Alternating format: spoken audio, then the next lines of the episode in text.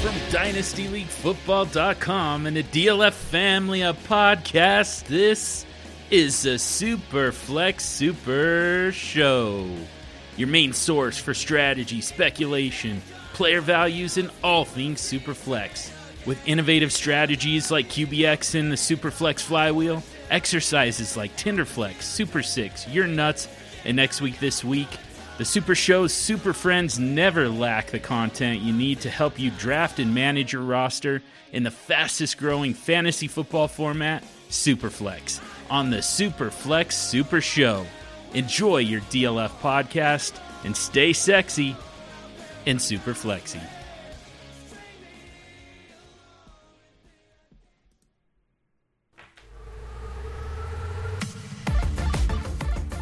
Welcome to the DLF Dynasty Podcast with your hosts, Dan Meylor, Ryan McDowell, and Matt Price. Yes, we are the DLF Dynasty Podcast. I am Dan, that's Ryan, and we are without Matt Price this week. He is on assignment, so it's just the two of us, Ryan. We'll try to survive. Yeah, we'll see if we can get by without our buddy Matt. Uh, miss, missed you guys last week. Sorry to miss that episode. It was a good one. I got to uh, to check that out on on my drive home. Uh, but yeah, glad to be back here. Yeah, I feel real bad for you. You got to spend the uh, well part of your holiday in in Disney in Florida, while much of the rest of the country suffered through harsh weather. So you got it pretty rough over there. Uh, we do have a fun episode this week, episode four, or excuse me, 549 on the podcast. Um, the week 17 edition of the pod. So we got championships being won all over the place. Hopefully, the DLF Dynasty podcast is helping you guys out on it. Uh, we should we should ask for for some help from our guys. We want to hear from everybody, right? We want to see these these lineups, these championship titles that were won, all your dynasty leagues. We want to see them. So tweet Ryan at RyanMC23. I'm at DMeylor22. You can get the podcast at DLF uh, podcast. And uh, if you want to get get Matt too, he's at Matt Price FFs. But we want to hear about our guys who who win titles this year. Ryan, I know you were playing in some title games. Let's hear about it. Uh, let's not. Let's not talk about it. Actually. Okay. All right. We can sidestep that. no. Uh, yeah. I, I, had a I had a couple title games. Um, and and some uh, some other games going as well this week. Some best ball leagues that that were continuing through uh, the last weeks of the season, and yeah, it was it was a rough one. You know, counting on Justin Jefferson, he was a big disappointment. I know you're, you're probably happy about that, as he was uh, shut down by Jaire Alexander and the Packers. Um, but yeah, some you know some of those key players you're counting on, just like every other week, didn't show up, and it stings a little bit more when you're in the title game. But that's that's how it goes. You just run it back, yeah. and, and get ready for next year for that's what we're planning on doing here. We have, um, you know, there there were the Justin Jeffersons of the world, but then there were the the guys that disappointed the last couple of weeks, and maybe you had to play against this week. Guys like Davante Adams, who suddenly woke back up and uh, and did things for you, or or hopefully not against you, that that made you cringe. So. Uh, lots of actions. I had a I had a handful of championship games as well, a couple third place games, which aren't as fun to talk about. Uh, but my championship week went really well. Um, I took down most of mine. So uh, enough about us. Let's talk about everybody else. We got the sleeper stash of the week on this week's episode once again. Uh, we're going to talk about a mock draft that we did, get into the rookies, dip our toe really into the upcoming rookie class from 2023. Uh, we're talking we're talking a lot about some quarterbacks and how there could be some movement this offseason. We want to we want to do a preview at that as well. But uh, first, we should hit the startup. The startup. Yeah, I think we need to start with one of those quarterbacks, Ryan. It's a guy that we didn't see in week 17, and, well, we're not going to see for the rest of the 2022 2023 season. That's Derek Carr, who is benched over there in Las Vegas.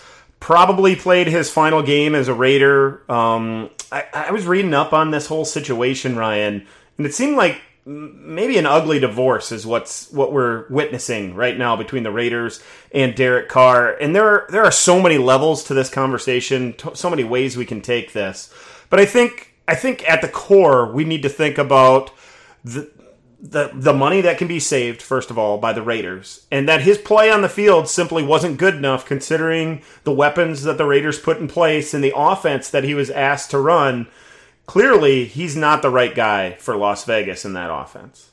Yeah, they have definitely made that decision and, and made it uh, very, very publicly and made it very clearly uh, with the way that they've handled this uh, this quarterback change and uh, essentially, you know, banishing him from the team even. Uh, um, and and you know, the, the reports are those that that is mutual, but we'll see. Um, you know this this is surprising to me, even with the the play that we've seen from Carr, especially the past month or so. And I'm thinking back to what happened last offseason. They made that trade uh, for Davante Adams, and and I really looked at that trade as um as a good thing for Derek Carr, almost like insurance, because because he has this this friendship, this relationship with Davante Adams. That now that the Raiders are, are making the commitment, bringing Davante Adams in, that's going to keep they're going to keep Derek Carr around, basically to keep Davante Adams happy. And I was definitely and, and obviously now looking at that all wrong. The really what they were doing is kind of a last chance. You know, this we're going to give you everything you can want. We're going to give you your best friend uh, you know, on the football field. And if you can't get it done with this guy, who's one of the best receivers in the league, then we we're moving on, and that's exactly what has happened. Yeah, and they gave him all the financial backing as well. They they gave him the big contract, and uh, like you said, handed him all the all the weapons that he could. He got he had the RB one on his roster as well, the one of the best running games in the NFL uh, to help support that passing game, and he still couldn't get it done. So now that conversation transitions slightly to with with Carr, who's who's actually away from the team. He doesn't want to be a distraction to him over these last couple weeks. There were reports this week that in his contract, it's built in that if three days after the Super Bowl he's still on the roster, that forty million dollar becomes dollars becomes guaranteed. And then Sunday morning we saw that that the team is going to try to trade Derek Carr before that deadline, or at least have that deal in place to make something like that happen. I find it hard to believe that a team's gonna gonna give up anything, let alone a whole bunch, for Derek Carr at this point.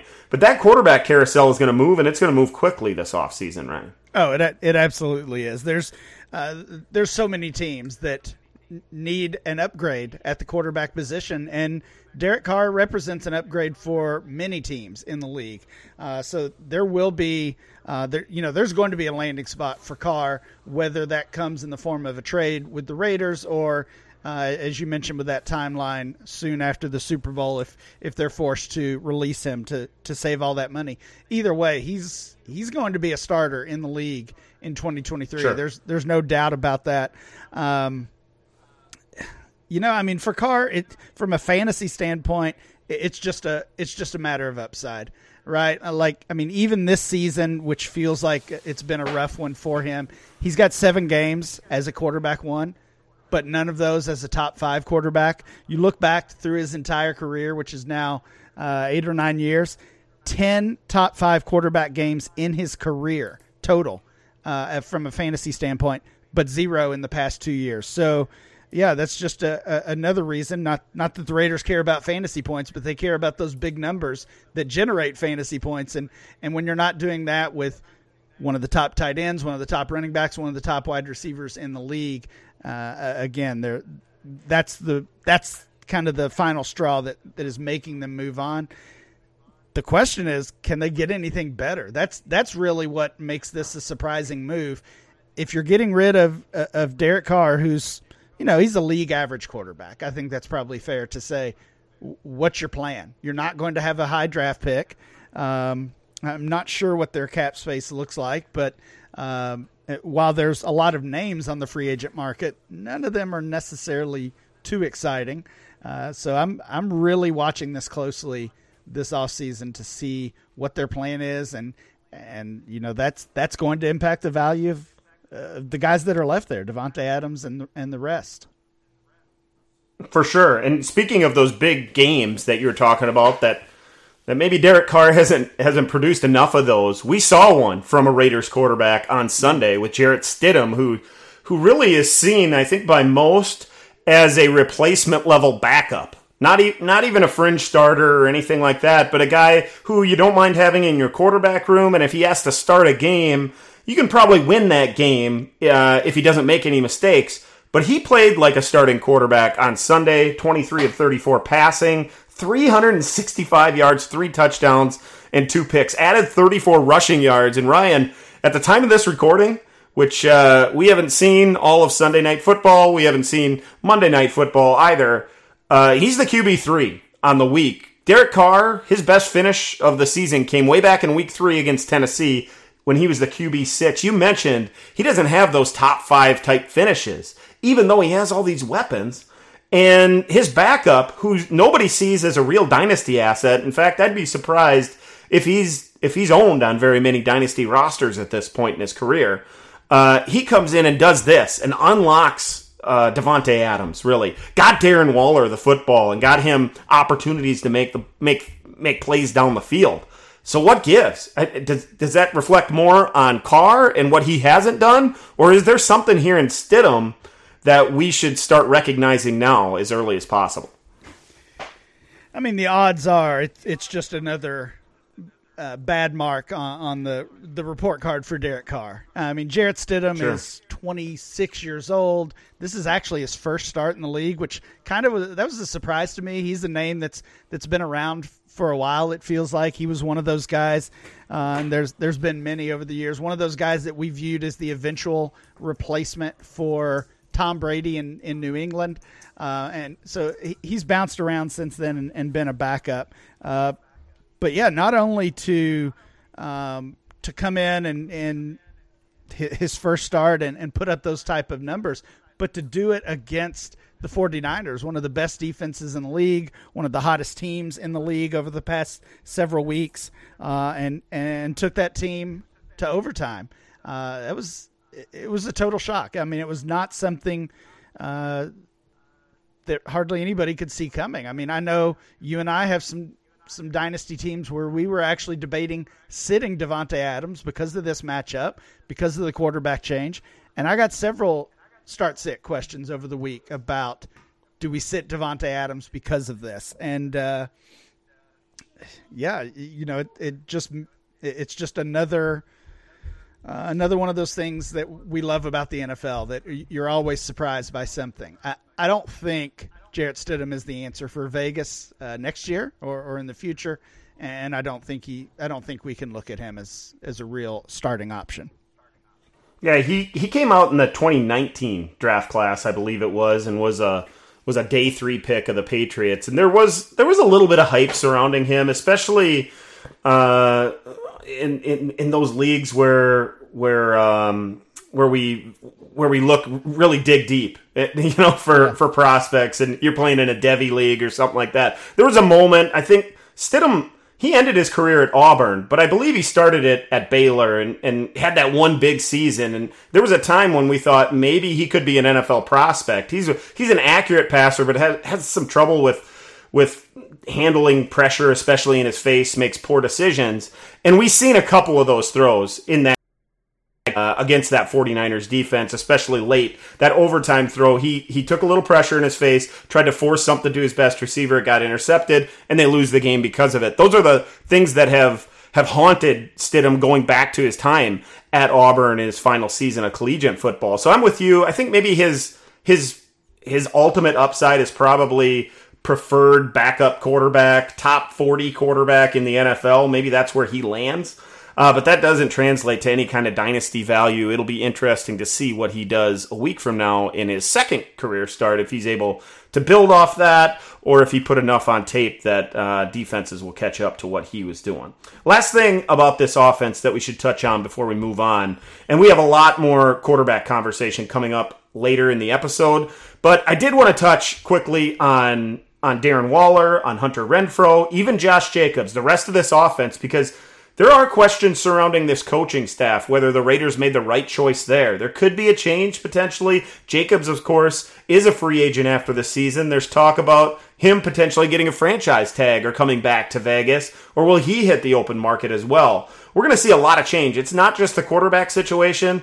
You know, in my heart of hearts, as a Packers fan, as a big Davante Adams fan, I'd love to know what he really thinks right now if he's regretting his decision from this mm. this past offseason now seeing that the Packers are making a playoff push and the Raiders of course are uh, are going to be watching from home uh, but the, these other weapons in Vegas what are your thoughts on these guys generally yeah, I mean, I think Josh Jacobs is the most interesting case because of kind of how they handled him last offseason. They de- declined that option, and then he uh, comes out and has a, a, career year by far, and has a chance to be the RB one uh, for the for the full season.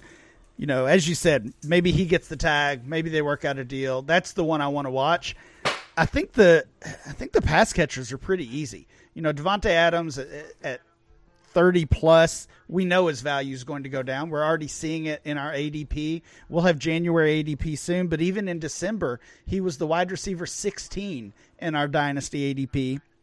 And that's he's going to be an easy trade target in my opinion. We we always see those veterans lose dynasty value and uh, honestly, I think I, I think Adams is going to be quarterback agnostic. It doesn't matter if they bring in Tom Brady, if they somehow bring back Derek Carr, we don't think that's happening, or or if they just roll out Jarrett Stidham every week. I think Adams is going to produce no matter what.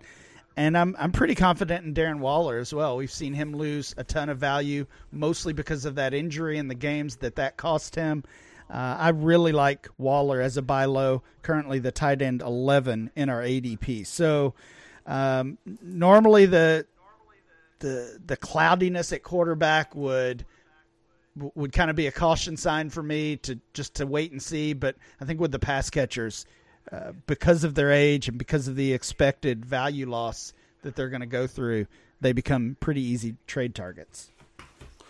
I think you mentioned earlier, Ryan, that the Raiders aren't expected to have a high draft pick. I guess I guess that's uh, that's something that you, you, can take any way. But I think right now they're projected to have the seventh overall pick, uh, based on what I'm what I'm reading right now, and could go up to the sixth overall depending on how the Rams do next week. So there there is a group of quarterbacks that are going to be available in this draft. We'll see how high they all go. I would imagine that that somebody that has some kind of upsides available at seven there. Yeah, and there could be a move to be made there. Yeah, that that's higher than I was uh, expecting or remembering. Um, but yeah, that that would be in the range. I mean, we do it seems like most people are expecting Bryce Young to be the the top overall pick right now, or at least the top quarterback drafted. So you would think he will not be available. But uh, yeah, a couple other rookie quarterbacks uh, could be could be available at seven. So yeah, maybe maybe they do get one of those guys. Yeah, and as I said, more quarterback talk to come, but we uh, we probably should move on at this point. Sleeper Stash of the Week. Yes, it is the Sleeper Stash of the Week, where we take a look at a player outside the top 200 in Dynasty ADP that you should consider stashing. And Ryan, you got our Stash of the Week this week. Who you got? Yeah, I've got Juwan Johnson, the tight end from New Orleans. Uh, really, just an impressive season from him, a breakout season. He's the tight end 10 right now with. Uh, with a few games left to play. He's given us five tight end one games and uh, in, in a pretty good position to make that number six this week. We'll see how things shake out by the end of the week. Uh, just 26 years old. He is a restricted free agent following the season, but uh, despite all that production uh, and, and upside that I think he has, we haven't seen the value spike. He's just the tight end 29 in our ADP, 225 overall.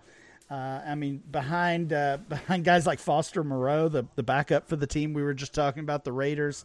Uh, he's behind Jake Ferguson, another another tight end. I'd like to uh, like to stash on these dynasty rosters. Just feels like he's too far down given the production that uh, that we've seen from him this year. So he's another one to to uh, watch since he is a free agent, just a restricted free agent though. See if the Saints can keep him in town. Yeah. So Juwan Johnson is our stash of the week brought to you by Sleeper Fantasy, the fastest growing fantasy football platform in the world. It's built around a mobile interface, so it's easy to do everything league related from your mobile phone, no matter how complicated your league or how many leagues you play in. Join millions of players today on Sleeper, the number one fantasy football platform.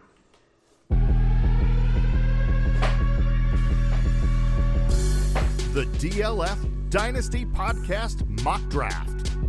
Yeah, we're, we're putting a twist on the DLF Dynasty Podcast mock draft this week, Ryan. We uh, we teamed up with some friends in the industry over there at Campus to Canton, some writers that, that do a lot of great work over there, and a, and a handful of us DLF guys got together to do a rookie Superflex tight end premium mock draft for this incoming class. Give us a little bit of a uh, just just some background to this draft and how this all came together, Ryan.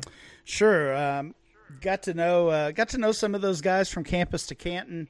Uh, actually, at the FF Expo, which is held each uh, each summer in Canton, Ohio, and um, just just really great guys. They're definitely putting out some good content focused on Devy college fantasy football.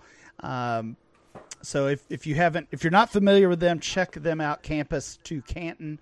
Uh, but yeah, wanted to get together with those guys and do a couple mock drafts. We did one uh, earlier in the season, about a month ago or so, that was a look back at the 2022 class. Um, so that was that was a few of our riders, a few of their riders, and, and that was actually posted on uh, on DLF. Wrote that up, and then we, you know, with with the 2023 class uh, very near, and, and with Dynasty Minds turning to that class, we ran it back, got together, and did a Superflex mock draft for the 23 class.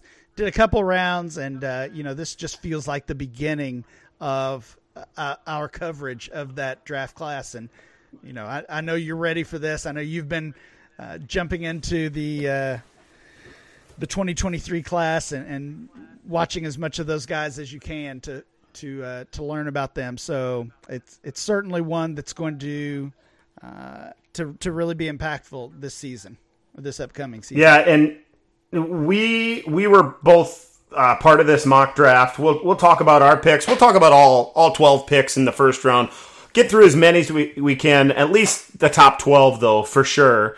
And uh, let's kick it off at the top because Ryan, you drew the number one pick, and I I don't know if there's a lot of questions around the industry at this point or among dynasty managers right now uh, in Superflex. Is there only one option for you, or are you willing to start talking about multiple names? There's still just one option for me, and uh, and of course that's that's Bijan Robinson, the running back from Texas. Uh, yeah, I, I got lucky to to get that 101 uh, since I was the one organizing the the mock. Um, thing, thing, Luck yeah, is what did it. Yeah, yeah, things went in my favor that way. Um, no, no, but I mean, you know, you, have got the two quarterbacks that I think are going to be near the top of uh, most rookie drafts, and, and we'll get to those names, and and everybody probably knows who those names are already. But for me, there's there's still enough questions about those guys that I'm I've still got Bijan even in the super flex format as my 101. Yeah, and we're talking about a workhorse running back, one of them guys that can handle a full workload every single week, a Jonathan Taylor type of guy. I, I, that's the quickest uh, comparison for me is JT and the way when he coming out of Wisconsin, how he dominated games. Bijan Robinson does the same thing, and maybe even takes that to the next level at times. He's got the size, he's got the speed, he's got all the power. He's such an aggressive runner. Um, you mentioned that I like to watch these guys. I'm, I'm, I'm in the in the uh, in the habit of every day watching one or two of these guys. I watch Bijan regularly just because he's a fun guy to watch, yeah. and he's he's going to break the break the stereotypes when it comes to NFL draft and running backs. This is a guy that we probably expect to go for sure in the first round, but maybe even in the top 15 picks. He might go to a good team and instantly become that RB1 on your dynasty roster and maybe the top dynasty asset at the position, Ryan. Yeah, I, I think there's a really good chance, and and would even call him the favorite to be the dynasty RB one.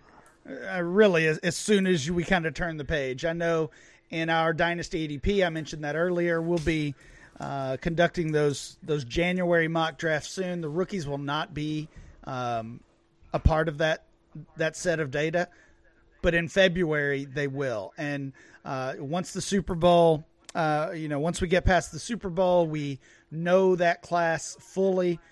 Then those 2023 rookies will be in uh, in our uh, in in our mock drafts. Excuse me.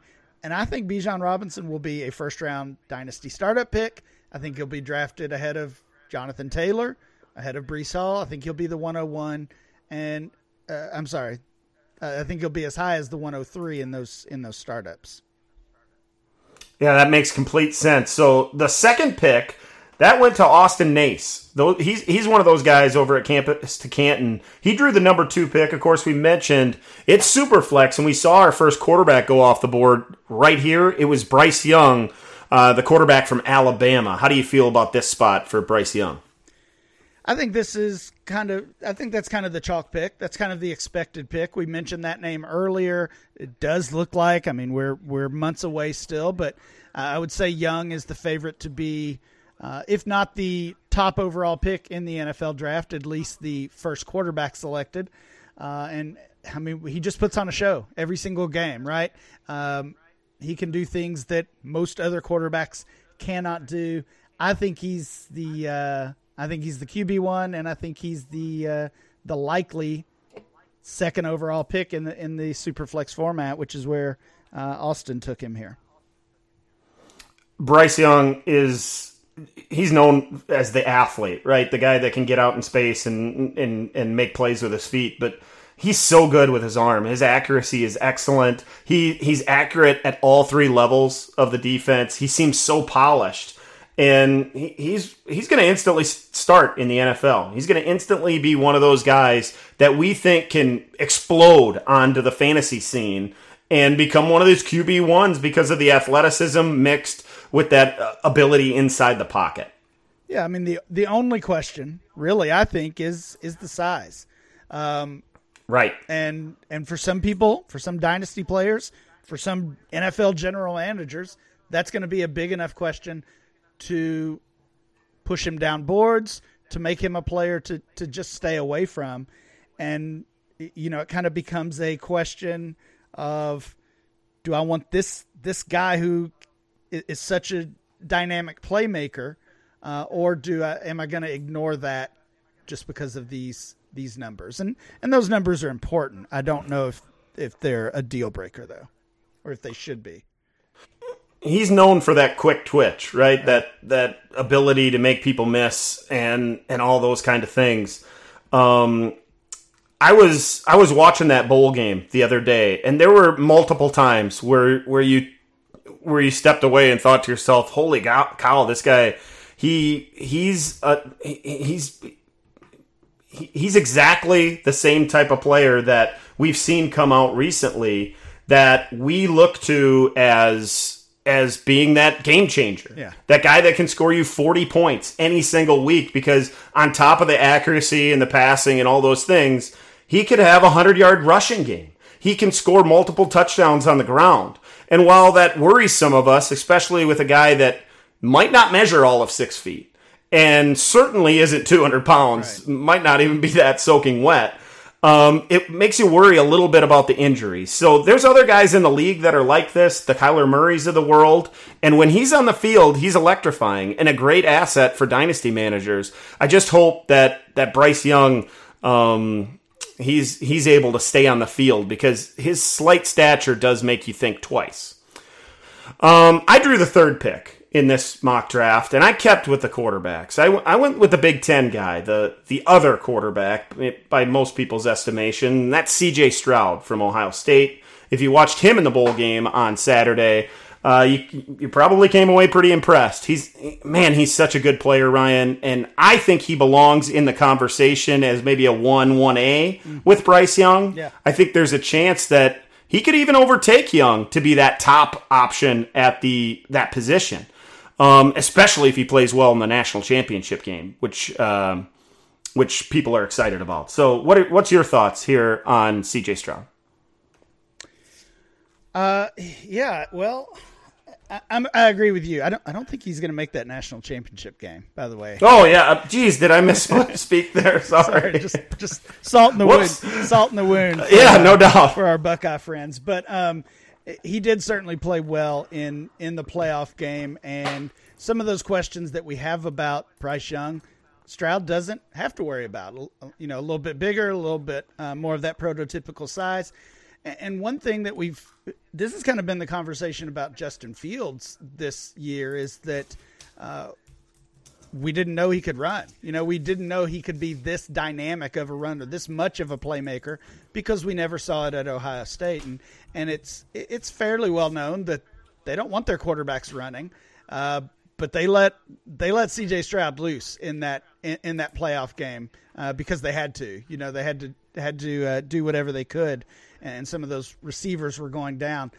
I think that game helped his stock so much, uh, at least from a dynasty standpoint, if not from an NFL draft standpoint as well.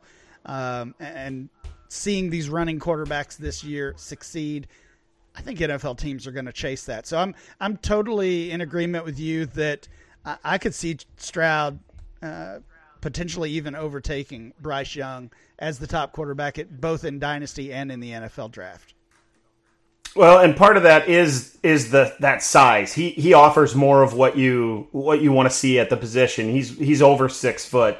He's over two hundred pounds. He seems like that more traditional uh, signal caller behind center, and he throws it like that. He he throws the best slant in this class by a long ways, and he showed that in that game. Great ball placement on the deep ball as well, and you know I just really think that his quick release and um, that accuracy in the short to intermediate area that's going to shine through throughout this draft process. He's going to he's going to stay right up there at the top in on everybody's draft board and if he gets the right landing spot he would be the guy that that could jump all the way up there and, and challenge Bijan potentially even in superflex leagues in my opinion.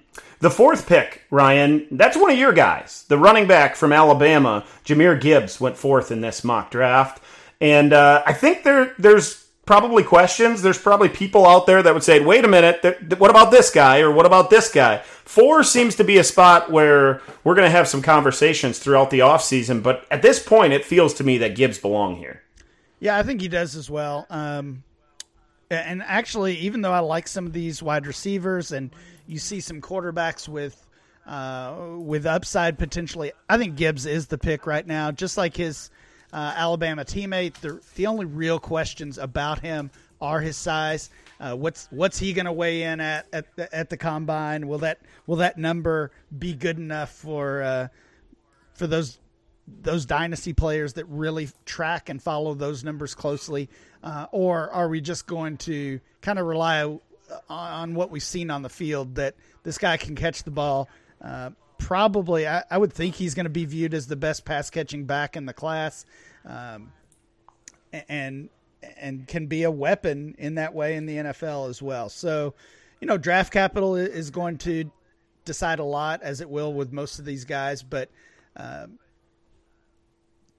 does he be you know does he sneak into the late first round or does he fall all the way to the late second or even early third uh, i think there's there's a lot of wiggle room on Jahmyr Gibbs right now yeah there there's wiggle room but uh, if you watch him play yeah. and watch him play a lot it's hard to find negatives right it's hard to find things where that you can point to and say that's the thing that's going to hold him back. It's not size, it's not his ability to catch the ball, it's not his his ability even between the tackles maybe you can say he's an out, up route runner and that leaves him vulnerable to taking some big hits. We've seen that happen a few times throughout the last year uh, since he got to Alabama and, and really, really uh, carved out his own role. But you mentioned it. He's a pass catcher and a very good one at that. He, he, on the perimeter on zone runs, he's, he, he's up there as one of the best running backs we've seen come out of, come out of that school. So, you know, Alabama keeps pumping out these running backs. But when it comes to vision and finding that cutback lane, Gibbs looks as good or better than any of these guys that have come out. So I I would have a hard time seeing him get it out of the top 40 or 45 picks. Yeah. That's that's about halfway through that first round. And if he gets that kind of draft capital, Ryan, he's going to he's going to be cemented into the top 5 picks in superflex rookie drafts and probably the second pick overall in uh, in non-superflex superflex single quarterback leagues. Yeah, I think the other thing he has going from for him from a value standpoint when when we look at this as a as a draft, I, I think there's a huge gap between Gibbs and the RB three, uh, and, and we'll get Yeah. we'll get to who that who that is in this mock, and um, you know there there's certainly some debate about who will end up as the as the RB three in the class, but for me, there's a larger gap f- from Gibbs to RB three than there is from Bijan to Gibbs, and uh, I, I think that that value gap will keep him locked into, uh, as you said, to being a very early pick. Dynasty managers think back to when you let Alvin Kamara slide to the late first round or heaven forbid maybe even the second round of a rookie draft a few years ago. This guy is Alvin Kamara. He's that kind of playmaker and he's the kind of guy that an NFL coach will try to get into space just like Kamara has been over his 5 or 6 years in the league. Uh, he's not getting he's not sliding to the second half of the first round. Let's. Uh, when I said that maybe there'd be people saying, "Wait a minute, what about my guy at the fourth pick overall?" He'd probably have to transfer to another position, and that's probably the number one wide receiver in the class. Most people, I guess, there's a debate to, to who's going to be that guy right now, but in this draft, it was Jackson Smith Najigba from Ohio State. Ryan, our guy Matt Price took him at five overall. Your thoughts on this guy here at 105?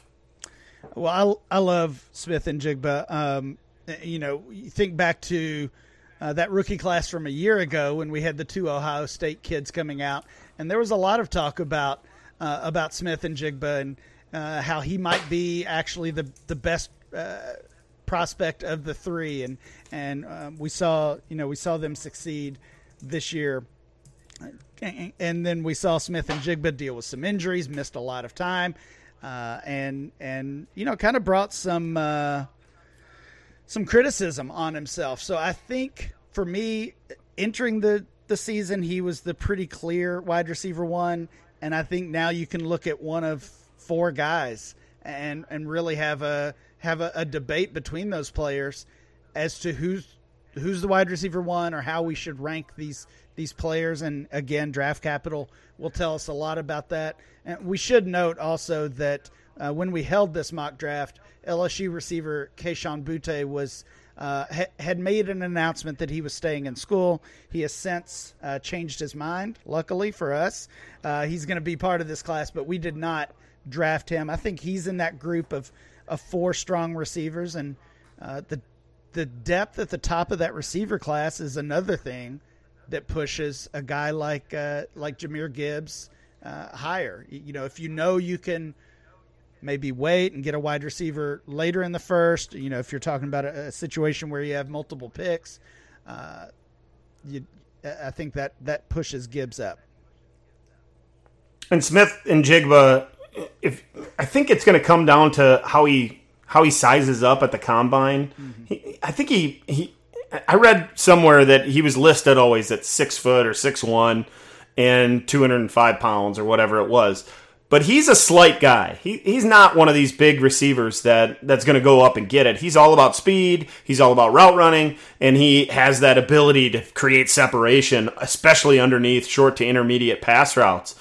But if he comes in at 5'10 and 185 pounds, people are going to start questioning if he can translate to the next level. So it's not about what, what he does on the field. He's proven himself in that light. Uh, it's all about w- whether he has the size and the ability to hold up to an NFL workload. Uh, I love this receiver, and, and I really do think it's a shame that he's he's going to fall into the, the middle part of the first round in a lot of drafts, and that is a bargain, Ryan. Uh, let's move on to the sixth pick. That was Anthony Richardson, the quarterback from Florida. This this pick was made by Felix Sharp. Um, you know, I, I didn't know a lot about Anthony Richardson, honestly, before this pick was made. And, and when Felix made the choice, I decided I got to dig dig a little bit deeper, obviously. If these guys are saying he's a he, he should be right up there with these receivers that we're about to talk about and Smith-Njigba, uh, I need to know more about him. I came away thinking I'm I'm not 100 percent convinced he should have been the sixth pick. What are your thoughts? I think I think Richardson is going to end up being in dynasty circles probably the most hotly debated player in this class, or at least the uh, of the group that uh, we look at as potential first round dynasty uh, rookie picks, uh, because you know it goes both ways. I've I've seen dynasty players and, and analysts call him the uh, rookie QB one, even ahead of Young and, and Stroud, which you know I, I think is kind of crazy personally. Uh, but he, he kind of has you know he has that upside, or at least the uh, the allure of upside that makes us think that he could be the next Cam Newton type player. He's that big bodied guy uh, that can still run, that has a cannon for an arm. He he came out in the the first game of the season, and people were ready to give him the Heisman after a dominant game uh, for for the Florida Gators, and honestly, it all kind of fell apart after that. Um, he, I mean, he he had he still had some uh, some moments there uh, throughout the season that that were impressive and that caught your attention, but I didn't see enough to value him this highly, even with that. Uh, you know that running ability and that playmaking ability. I, I just feel much safer with uh, certainly with Young and Stroud, and even with uh, at least one other quarterback that we'll talk about. Yeah, we're going to dig into the, the quarterback, uh, maybe the draft board a little bit deeper here coming up. But and I've heard the Justin Fields stuff and the Cam Newton stuff, and I get that because he's a bruiser, right? He is he's going to lower his shoulder and make somebody hurt, and him against a defensive back, that's unfair, really. But he just doesn't have the skills in the pocket to read the defense, deliver the ball on time and quickly, and then the accuracy is a big problem. Plus, his deep ball is brutal. Mm. He, he everyone is driven. He tries to hit a line drive right to the receiver. He has absolutely no touch, and it drives me crazy when we see guys that do this. It, Malik Willis was the same yeah. way, and I'm I'm not about to suggest that he's going to fall all the way into the third round like Malik Willis did last year. Clearly, he has the skills, but there there are similarities between these two guys, and he's going to have to show that he's much more refined than Willis in order to to land in the top six picks in Superflex rookie drafts. Let's try to get through the second half of this thing quickly, Ryan. The next uh, couple picks are wide receivers. 107, Jordan Addison, the wide receiver out of USC, and 108, Quentin Johnston, the uh, wide receiver out of TCU, who I got to say I love every time I watch. Yeah, both of these guys certainly helped their draft stock this season. Uh, Johnston with the uh, really just the coming out season for TCU, and, and we'll see that continue in the national title game. Uh, Addison, of course, transfers to USC from Pitt uh, and, and, really kind of pushes himself uh, into the uh, the spotlight. Even though I believe he was the Biletnikoff Award winner as a uh, as a sophomore at Pitt, still was kind of going a little bit under the radar, big picture in in, in the uh, in college football and in dynasty leagues. Uh, but not anymore. Uh, these are the other two players: Johnston, Addison, Smith-Njigba, along with Boutte. It, it's going to be fun, uh, a fun exercise to really uh, figure out how we're going to rank and value those four players. But as you said with Smith-Njigba, you know, one or two of these guys are going to be mid to even late first rounders, and I think that's that's a huge value, and that's one of the reasons we've been chasing these 2023 picks for the past couple years. If you liked Drake London last year, you're gonna love Quentin Johnston, another guy that's that's big, six four, 220 pounds, and he can run. He, he can get open. maybe unlike Drake London, he has a little bit more of that burst ability to get down the down the field and make those big plays. Not just that jump ball guy in the uh, in the end zone, in the red zone. Um, he, he a, a, lot like London, he doesn't create a lot of separation though at the top of his routes. He uses body positioning, physicality, and the ability to go get it to to to come down with the football, but he always does. And Quentin Johnston is going to be a big time playmaker in the NFL. Let's keep moving forward. We hit another quarterback at the 109. It, it's it's one of your guys, Ryan. So why don't you kick this one off? Yeah, Will Levis, uh, quarterback from Kentucky, is the ninth pick. Uh, Scott Connor, a fellow uh, DLF writer and fellow UK Wildcat fan, grabbed uh, Levis here, another guy that's going to be uh, going to be one that a lot of people disagree on. Uh, because you know had a, had a tough season this year at UK, had some injuries, missed some games. The production was rough, way too many interceptions. I think what we really want to focus on is his previous season at Kentucky if you want to see his upside. Uh, because not only did he have uh, Wan'Dale Robinson to throw the ball to, but he was being coached by Liam, uh, Liam Coen, who went on to be the offensive coordinator for the Rams. Um, so I, I think that was kind of the best case for Will Levis, what we saw in the 2021 season. Uh, you know, this is this is a guy who's being projected as high as the top five pick in the NFL draft. And while that feels high even for me as a as a UK fan and as a Levis fan, if he gets that that draft capital as the top five, top ten pick in the NFL draft, he's going to be a first rounder uh, here in these formats. Yeah, he he's the guy I would have third. And I know there's some raw things yeah. about his game and there's some reasons to maybe think twice. He's also an older prospect. I, I yes. believe he, he's not he's not one of these guys that are 21, 22, even 23 years old. I think he's 24.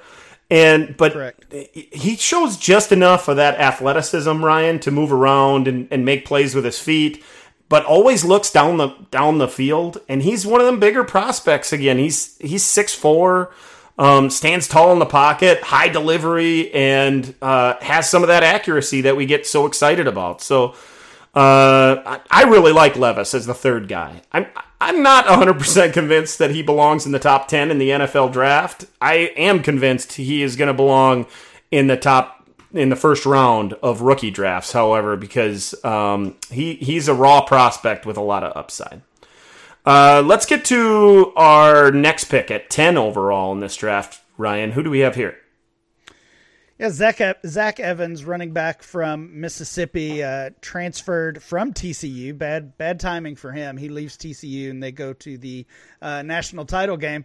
Um, Evans had a lot of competition in that Ole Miss backfield with uh, the freshman uh, Judkins there, and I, I think I think we have to view this past season as kind of a disappointment for Zach Evans. Uh, to me, was was viewed as kind of the default uh, RB3 in the class behind uh, Bijan Robinson and, and, Gibbs that we already spoke about. And I, I'm not sure he is anymore. In fact, I think he's got a lot of competition from the next guy we'll talk about, as well as potentially some others. So, um, again, lots of time before we uh, we get to the NFL draft and the dynasty rookie drafts, but it feels like Zach Evans is kind of a player in limbo that uh, might be losing value at this point. Yeah, and really could be dropping farther than than many are even suggesting at this point. He's he's a guy that is going to need a good offseason really to to hold on to this value as a first rounder in Superflex. And I hate to say it, there is a path to him maybe not even be a first being a first rounder in single quarterback dynasty leagues uh, if things don't go his way because there are some questions he needs to answer. How about Sean Tucker, the guy you met, you were talking about there, the running back out of Syracuse? He went 11th overall, and, and we certainly have some upside here with Tucker. Yeah, for sure. Tons of production for that Syracuse offense was really uh, in in many of those uh, those orange games was was the entire offense for Syracuse, and he's he's kind of the complete opposite of Evans in that he has really helped his his stock this past year and to me, he's he's the guy that we should be looking at as the RB three in this class. But again, a, a conversation, a debate, and a big gap between uh, Gibbs and, and Tucker Evans or whoever else you would consider there. Yeah, I really like Tucker and think that he could do, go a long ways to move up draft boards for dynasty managers this offseason. If he posts the the 40 time that there there are whispers about that maybe he he could do, um, that'd be real good for for where he not only where he gets drafted in dynasty but also potentially in the NFL draft as as maybe even a second round pick and and maybe a high second round pick potentially even. Uh, the last pick in our first round of this mock with the campus to Canton guys uh, that was Michael Mayer. We were doing tight end premium here, Ryan. I was wondering, did you have Michael Mayer in your top 12 in your mock? Well, uh, since I had the 101 and took Bijan, I also had the 201, and I was, even though it was just a mock, I was really hoping Michael Mayer would somehow fall to me with that 2.01 pick. Uh, Alfred Fernandez wisely scooped him up there at 12. I, I think uh, he could have gone two or three picks higher potentially. Uh, that's that's kind of more where I would have him in that tight end premium format. Uh, we we like this tight end class. There's um, I know you've got a kind of a sleeper that that you're uh, liking already. We'll we'll get to that in the coming weeks for sure. I think the tight end class is better than better than expected probably, but Mayer to me is, the the cream of the crop and a pretty big gap for him. You know, well established player, came in as a as a five star kid, number one tight end in his in his recruiting class, and uh, I mean I don't know what it is about Notre Dame and, and these tight ends, but they continue to just churn them out. I think he's one of the safest players in this draft class one of the safest and one of the best, right? one of the guys that, if you're thinking about just football players, Michael Mayer is such a good football player, and he's not He's not one of those guys that are going to line up in the slot all the time and t- take the top off the defenses. He's an inline guy, and he's known for his blocking as well. And Notre Dame really churns these kind of guys out, traditional inline tight ends with great ball skills, and that's Michael Mayer through and through. He's going to make contested catches. He's going to be a threat in the red zone and in the end zone, and uh, he's to he's going to score a lot of touchdowns in the NFL. I can't wait to see what his draft capital brings because uh, he has he really does have a very high upside, uh, and that that brings us to the end of round one. I wish we could get through round two. We don't have time to do that though, Ryan. That was like we said, just dipping our toe into the class. We got a lot more coming on this stuff. Can't wait for Matt to get back so he can throw his two cents in on this stuff as well. But uh, we should move on so we can get this in.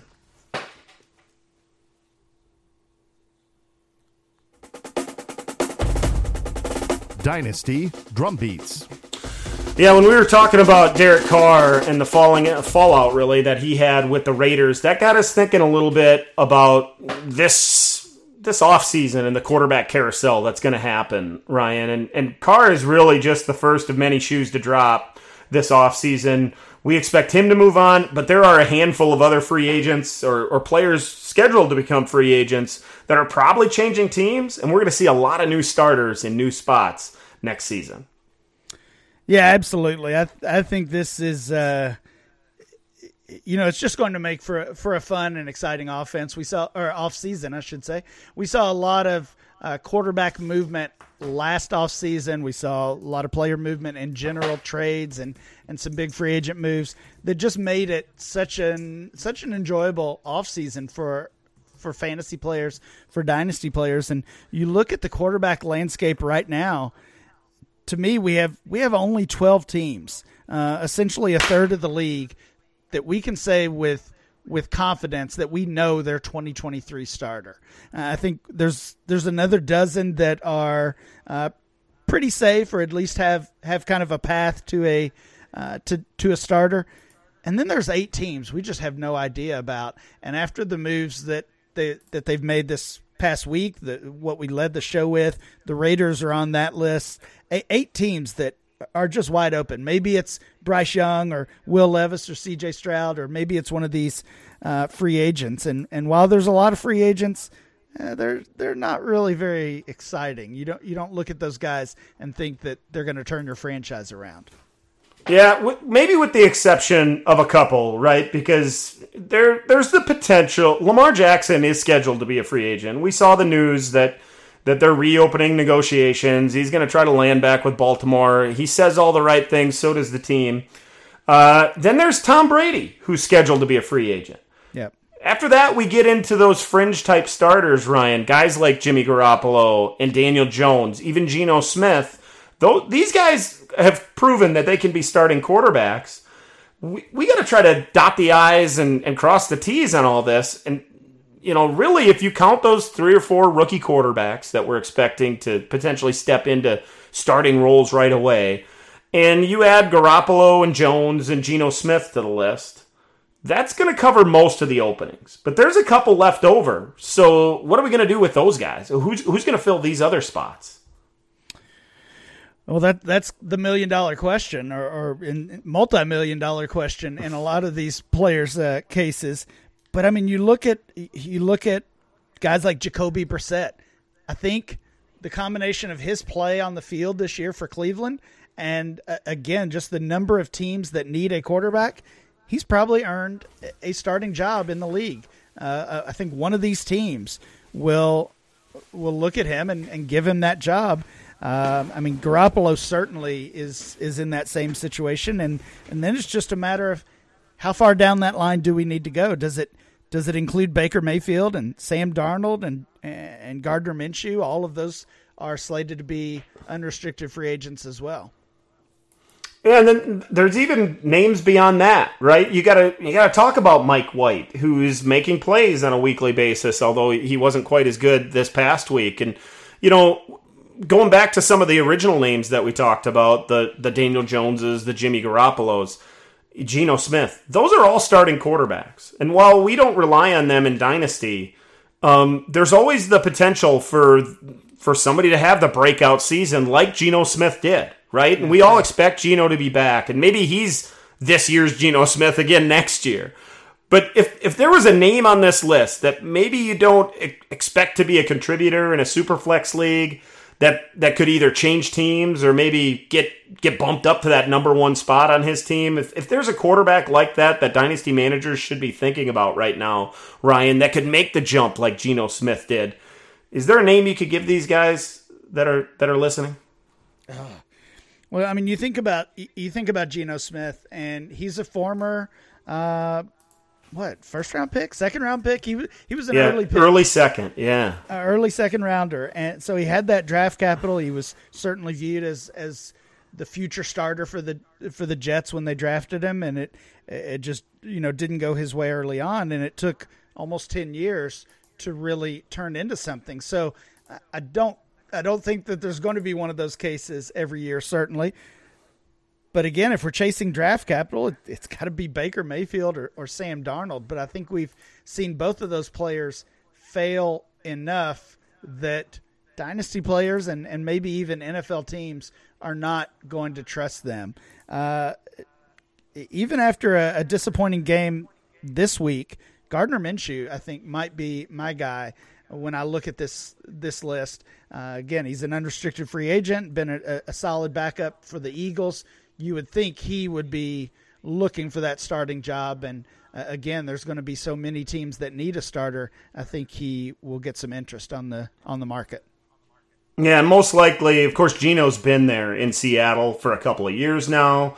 Um, he's learned that system. Most likely, it's going to be a player, probably a young player that's been in the system for a couple of years. That you know, we're going to look at Mac Jones and we're going to look at Kenny Pickett potentially, uh, these type of young quarterbacks to make a step forward, maybe challenge for that top 15, 16 spot among quarterbacks. Uh, it's it's really unlikely for it to be one of those veterans that, cha- especially that changes teams.